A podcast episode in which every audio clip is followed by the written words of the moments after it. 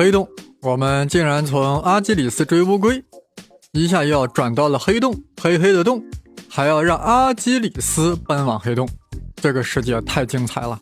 胡先生怎么能停下来呢？黑洞我们是专门讲过的，而且还是六大碗。但考虑到有新听众呀，呃，所以胡先生在这里把黑洞的基本知识稍微回顾一下，为过会儿达到高潮做好铺垫。根据万有引力定律，当一个天体质量大到一定程度，并且体积又小到一定程度，那这个天体就会变成黑洞。简言之呀，就是当天体的质量密度特别特别大，达到一个临界点后呀，就会变成黑洞。这个洞有多黑呢？黑到连光都出不来，因为其引力太大了，能把自己想发出去的光都吸回来。注意，这是经典物理对黑洞的解读。按照广义相对论说法，就要变一变了。爱因斯坦曰。质量导致时空弯曲，弯曲的时空呀，又会左右物体的运动。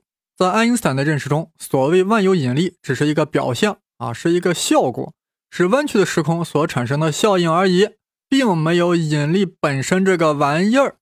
如果爱因斯坦仅仅这样定性的说说呀，那也就只配做古希腊哲学家，和巴门尼德之诺呀论战一下而已。爱因斯坦之所以成为爱因斯坦。是因为他搞出了一个刻画弯曲时空的引力场方程，将宇宙的规律蕴含在这个方程之中了。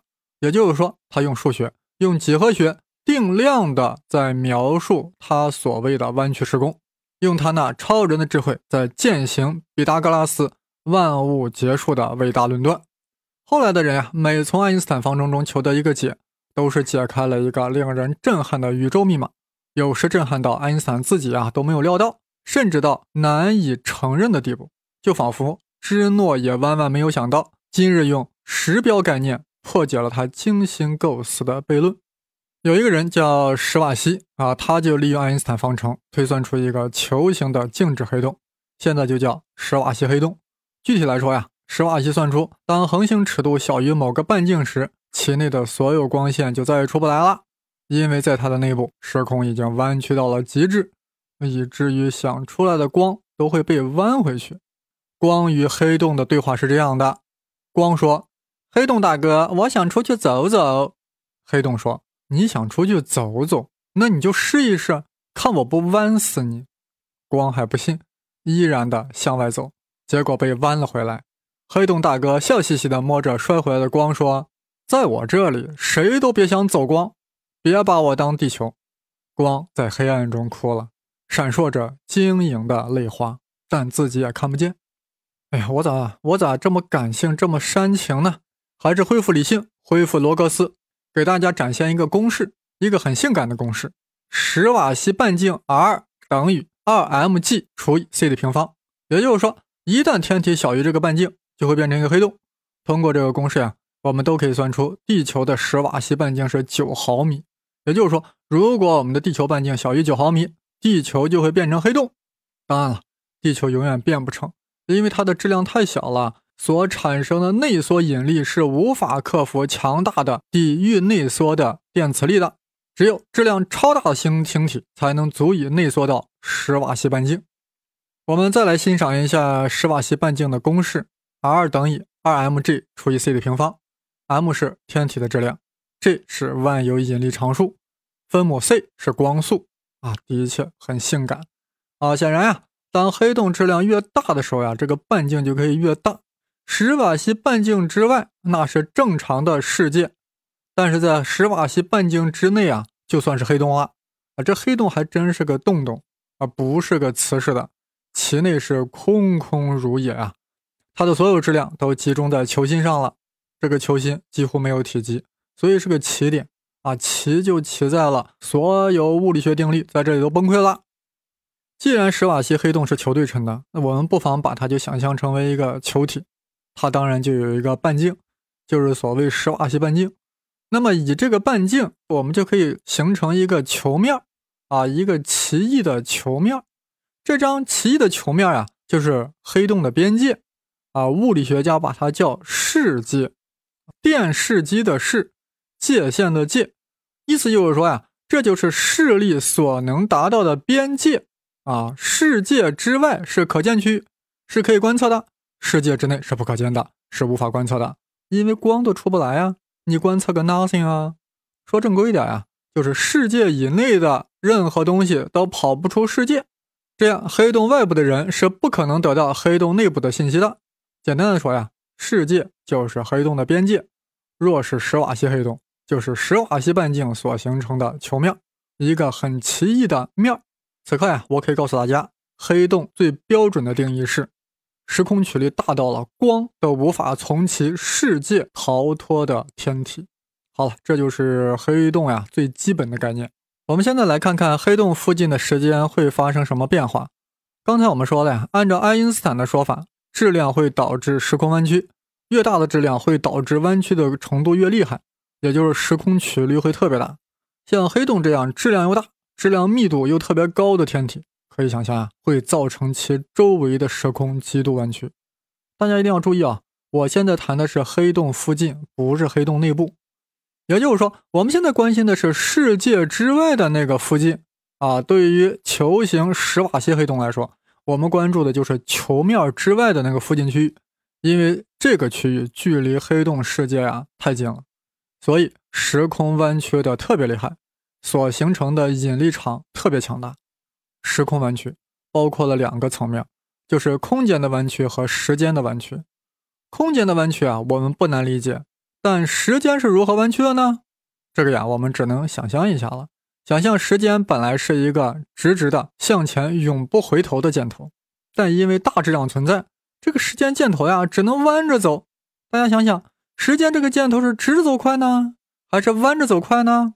当然是直着最快，越弯越慢呀。也就是说，弯曲时空会导致时间变慢。此刻，大家或许听出了一点芝诺的味道。是的，我越讲就会越芝诺。我在想，九泉之下的芝诺若有灵的话，他是不是也应该好好听一听呢？听一听他的杨谬是如何在黑洞附近变成了现实。其实，我们地球上的时空呀也有弯曲，但因为地球质量太小，所造成的弯曲太小了，以至于我们感觉不出来。但用高精尖的色原子钟就可以检测出来。大家现在想想，距离地球越近的空间，是不是时空弯曲就越大一些呢？越远的，是不是就越小一点呢？对吧？所以地面上的时钟就应该走得相对慢一些。这是爱因斯坦的大胆预言。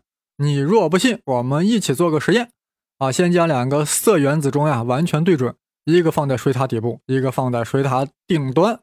过一段时间后拿下来一对，大家猜一猜会是什么情况？一个表慢了，哪个慢了？放在底端的那个慢了，因为这只原子钟距离地球更近，因而所处的时空弯曲程度呀比顶端部分更高。当然了，这个实验结果一出来啊，爱因斯坦的形象就犹如水塔一般高大了。时空弯曲导致时间变慢，你就不得不接受了。黑洞之所以对我们没有产生啥影响呀？那是因为宇宙中最近的黑洞啊，都离我们太遥远了，远到了在数学上可以认为是相距无穷远，所以黑洞再黑也没有黑到我们地球人身上。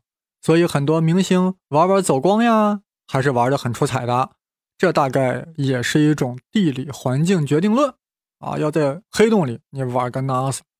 现在我们大概也是明白了呀，引力场越大的地方，也就是说时空弯曲越厉害的地方，时间就走得越慢。弯曲的越厉害，钟走得越慢，而黑洞附近就是时空弯曲贼厉害的地方，比贼都厉害。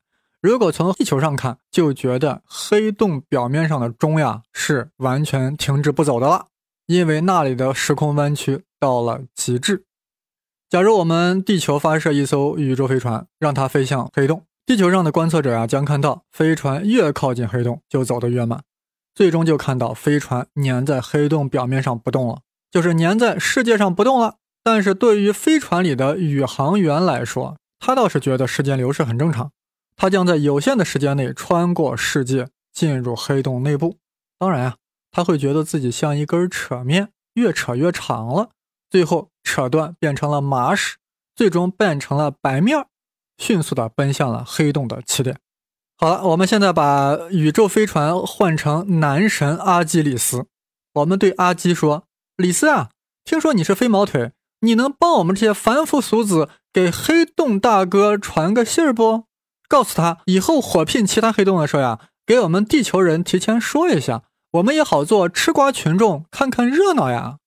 此刻，阿基里斯正闲得蛋疼，听到有如此伟大的使命，顿时来了劲头，说了句 “No problem”，这比我追王八有意思多了。话音未落，只见阿基里斯纵身一跃，消失在茫茫的夜空之中了，就连脚后跟都看不到了。我们地球人拿着超高倍的射电望远镜，死死地盯着飞奔的阿基里斯。只见他正在趋近黑洞。我们发现，他越是接近黑洞，他的奔跑速度就越慢。他是怎么了？难道是上一次归运会上被芝诺洗脑了吗？仿佛这个黑洞就有他前面的乌龟，似乎老是无法到达这个黑洞。最后好像是到达了黑洞的世界，但再也进不去了。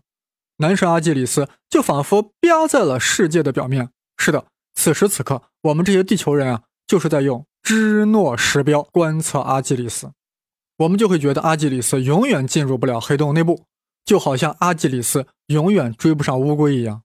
这是我们真实的观测，千真万确，一点都不荒谬。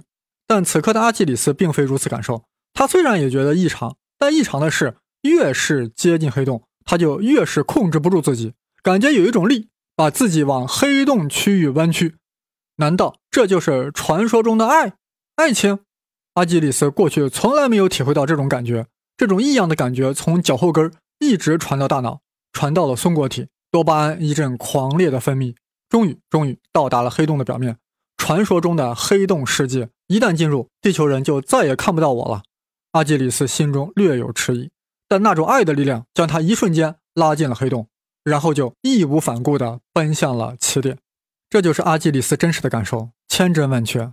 他进去了，进入了那黑黑的洞，而地球的人就觉得他没有进去，也是千真万确的。因为什么？因为地球人用的是芝诺时标，而阿基里斯用的是他本身固有的时间。在物理上，我们将物体本身自带的时间称之为固有时。啊，这个说法很通俗呀，一旦通俗了就不严密，对吧？所以啊，我在这里要给固有时。给一个比较精确的介绍。呃，狭义相对论和广义相对论啊，胡先生在引力波那期节目中都有介绍，大家呀大概有一些记忆。狭义相对论指出，同样一个持续过程，比如说钟摆吧，在不同的运动状态下，观测到的时间是不一样的，也就是说存在时间膨胀效应，不同参照系所观测的时间是不一样的。地面上的人就会觉得火车上的时间变慢了。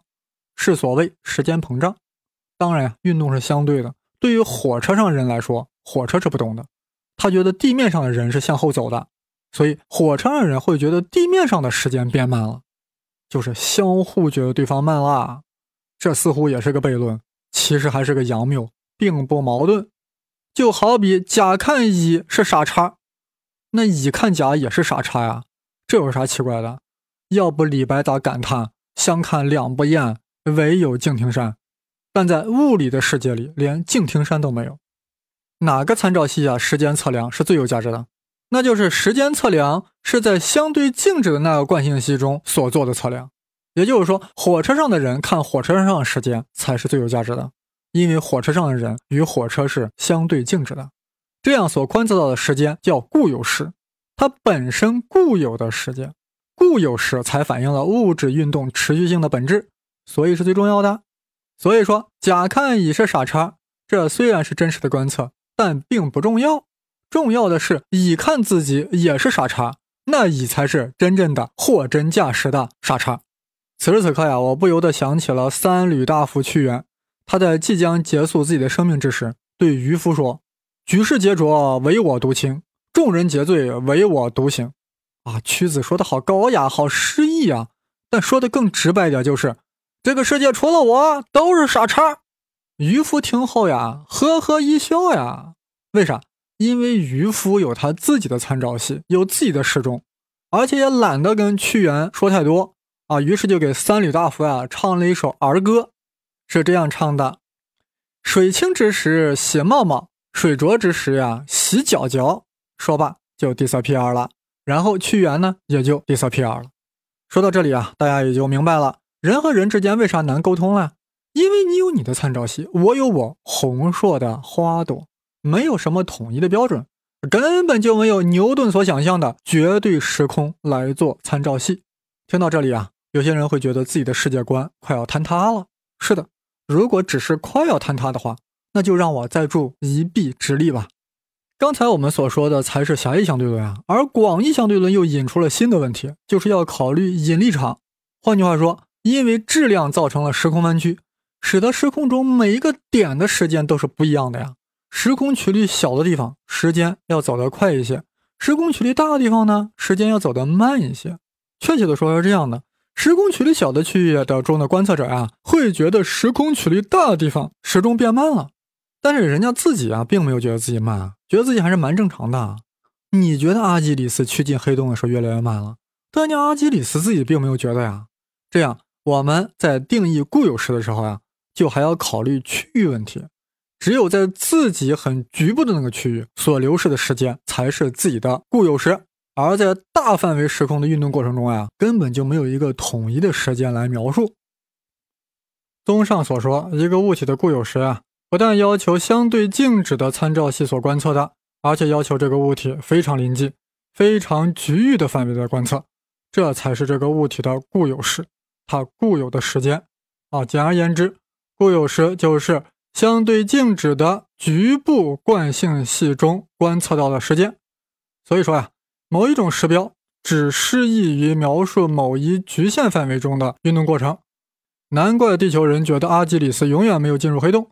就好比芝诺能推出阿基里斯永远追不上乌龟一样，但人家阿基里斯觉得自己进入黑洞了呀，那就是真的进去了。你们地球上这些土鳖，别给我瞎叨叨！当年芝诺在归运会上忽悠我，你们这些土鳖现在又用芝诺时标来观测我，我阿基里斯已经感受到了黑洞大哥的爱，我义无反顾的，也是没有办法的，一头栽进了黑洞。别了。你们这些土鳖！芝诺他有一个芝麻般的承诺，要让男神永远追求缓慢的乌龟。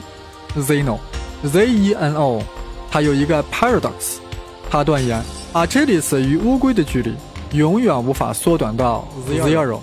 芝诺悖论，Zeno paradox，阿基里斯永远追不上乌龟。其哲学内涵，其科学意义，超越时空，直逼黑洞。现在大家应该明白啊，在这个世界上，在这个宇宙里，每个物件、每个人体都各自带有自己的钟。别人看你的钟与自己看自己的钟读出来的时间不一样。钟与钟不在一个参照系，会有相对速度，就会导致狭义相对论的实验时间膨胀。与此同时，两个钟表呀还不在一个区域，会处于不同的时空曲率，又会导致广义相对论的时间膨胀，也就是引力时间膨胀。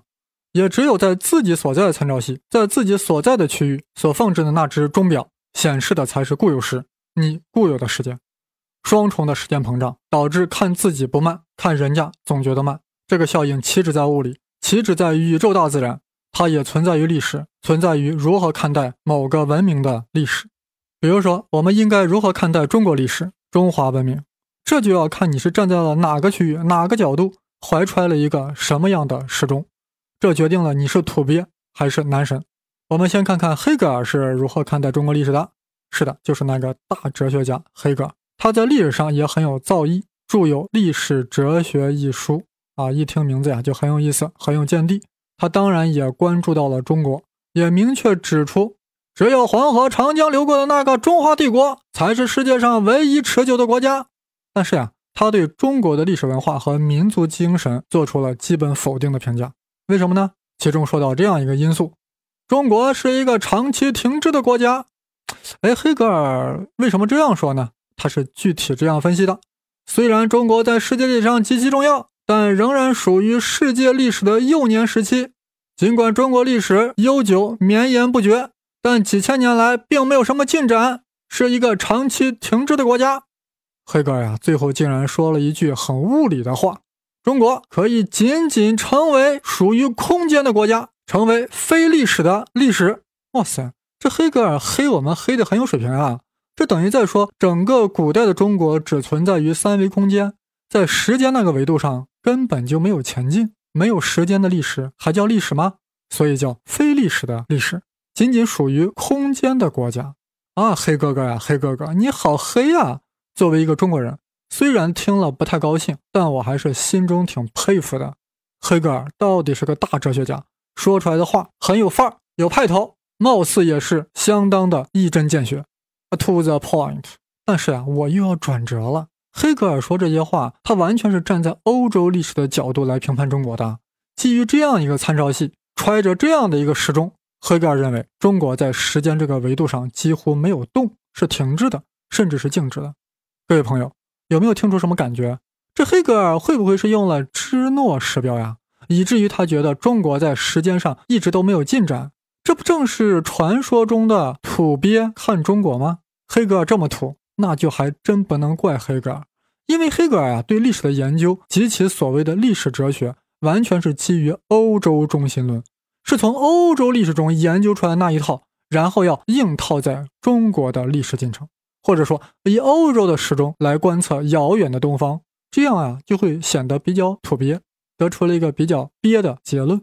当然啊，土鳖有土鳖的道理，土鳖有土鳖的深度，土鳖有土鳖的头脑。我现在啊，准备找一个阿基里斯来看中国的历史，也就是说，要怀揣中国本土史中的历史大家来评判一下自己文明的历史。那选谁呢？有请钱穆老先生闪亮登场。以下我截取的是钱穆《国史大纲》一书中的部分片段。啊，钱穆的原文还有我的翻译，胡先生的点评啊，交错进行，大家注意区分。钱穆曰：“我民族文化常于和平中的进展是也。欧洲史美于斗争中着精神，如火如荼，美可歌可泣。划界限的时期常在惊心动魄之震荡中产生。若以此异态来看中国史，则中国常如昏腾腾地，没有长进。”哎呀，我读到这样的文字呀，感觉钱穆似有所指啊，好像就是在说黑格尔呀。你这种异态，你报这种时钟，就会觉得中国没啥长进。钱穆接着说：“中国史如一首诗，西洋史如一本剧，一本剧之各幕均有其截然不同之变化。诗则只有在和谐节奏中转移到新的阶段，令人不可划分。所以，诗代表中国文学之最美部分。”西洋则以作剧为文学之圣境。哇，钱穆说的好唯美，好文艺，但还没有说到关键之处。我们接着看，纵观国史，政治演进约得三级：由封建而继统一，一也；此在秦汉完成之；由宗室外戚军人所组成之政府渐变而为士人政府，二也；此在西汉中叶以下，其于东汉完成之；由士族门第再演变而为科举竞选。三也，此在隋唐两代完成之。哎呀，这文言文我念着费劲啊，估计大家听着也不是特别顺。我干脆上白话，大白话。我们纵观华夏历史，就政治制度的演进来看呀，可以分为三个阶段。第一是从封建制转变为中央集权制，这是在秦汉之际完成的。第二，本来是由皇亲国戚、军功贵族所组成的朝廷，逐渐变成了由知识分子所掌握。这大约是在西汉中叶到东汉之间完成的。第三是由门阀士族所掌握的官吏选拔任用，最终转变为由科举考试所决定，从看门第变为看考试成绩。这大约是在隋唐两代完成的。从此以后，官吏的选拔和任用有了客观的法则和公开的标准，即便是皇帝和宰相呀，也不能随便改动。某些人蒙昧无知。竟然说中国古代政治制度没有发生什么改变，实在是 funny 啊！黑格尔，您在哪里？您有没有听到钱穆的说法？中国历史是在演进，只不过是在渐进，不似欧洲那般突变。这三个阶段的变化，难道您没有看到吗？算了，原谅你了。毕竟你是在欧洲大陆，在眺望遥远的中国，又不懂中文，怎么可能像钱穆一样了解华夏历史呢？好了。钱穆对中华文明的理解啊，可视作是固有式的观测，而黑格尔用的是欧洲史，也就是芝诺时间。他当然会觉得中国历史停滞不前的，甚至是静止的，搞得自己和巴门尼德一般。现在啊，我还想找一个时钟，一个更加具有普遍意义的时钟。虽然这在物理上不太可能，但在人类历史上还是有可能的。毕竟我们生活在同一个地球，同一个地域，大家所感受的时空曲率也相差不太多。那么，谁可以站在整个地球的角度？以整个人类历史为时钟来观测、点评华夏文明，恐怕呀，只有一个人最具有这个资格。他是谁呢？对他的第一次接触，大约是在我大二的时候。某日在报刊栏看《光明日报》，就是在理论版上的某篇文章看到了这样一句话：我们评价一个文明是否进步，进步到何种程度，是应该从这个文明的本身的价值观、本身的价值标准来做评判，而不是用另一种文明的标准去衡量。大家注意啊，这是我记得大意啊，毕竟这么多年了，大概就这个意思。但我现在依然清晰的记得，我当时呀，隔着玻璃看完了这句话，当时的感觉啊，就是醍醐灌顶，如沐春风。这谁说的呀？太牛了，一定是大家。我要看看他是谁。我定睛一看，原来他叫汤因比。从此呀，这个名字就一直刻在我的脑子里了，因为我深深的明白，能说出这样的话的人，一定是站在了整个人类文明的高度，才能有此胸怀。数年之后，当我再一次遭遇汤因比的时候，才知道原来他是英国著名历史学家 Arnold Toynbee。汤因比啊，被誉为近世以来最伟大的历史学家。当然，他在一九七五年已经去世了。他凭啥最伟大？首先，因为他的历史研究对象是地球上诞生过的所有人类文明，一切文明都是他研究对象，难怪他能说出这样的话。那这样一位历史大家，他是怎样看待中华文明的呢？这里就不展开了。反正他是这样说的：将来统一世界的大概不是西欧国家，也不是西欧化的国家，而是中国。他还说了，世界的统一是避免人类集体自杀的唯一道路。在现存的各民族中，最具备这种条件的是有着五千余年的历史、形成独特思想方法的中华民族。哎，你说？你说这个视野这么开阔的人得出的结论就不一样呀，真是令我刮目相看啊！作为一个历史学家，人家汤因比不只是在关注时间轴的过去，还更关心时间轴的未来。汤因比为何如此看好中华文明呢？原来啊，他特别推崇儒家思想中的某些部分，啊，什么仁者爱人，和而不同，天下一家。啊，这种宽容的精神呀。能够排除某些文明中的极端和偏执，从而能够海纳百川，有容乃大，将人类最终可以形成一种和平共处的世界精神，将人类最终放入一个大家庭之内。他也推崇道家，道法自然，天人合一，强调人与自然的和谐共处。总而言之，言而总之。中国传统思想的多元性、包容性、和谐性，为世界展现了一个美好的未来。这就是汤因比的大师中为中华文明带来的这样的观测，甚至是预测。各位朋友，对于中国历史的看法，您是认同黑格尔的、钱穆的，还是汤因比的？嗯，都不认同，那就对了。你有你红硕的花朵，他有他的暮鼓晨钟，大家各有视角，应该互补，才能获得更好的解读。好了，这个话题不能再进行下去了，否则就要讲后现代主义了。这期节目呀，已经讲了三集。满满的三大碗，似乎呀是应该收尾了。想和我探讨的朋友可以加新浪微博“生栗子”，当然是带竹字头的“生”，毛栗子的“栗子”。想和大家探讨的朋友啊，可以加微信号 “Victor 生栗子 ”，V I C T O R 加上生粒子的全拼，然后呀，我拉你入群，谈天说地群，谈地说天群。注意，Victor 生栗子是微信号，不是公众号。我相信还有一些朋友啊没有听过瘾，觉得本期节目虽然都是干货，但硬度不够，对吧？胡先生知道，有些朋友牙口特别好，专爱啃硬货。我要是不来碗硬的，总觉得对不住他们。其实呀，我刚才在讲黑洞的时候，还真是把硬货部分给删掉了。现在我要把它重新端上来，全且当做第四集。各位根据自己的喜好谨慎选择。随意听之。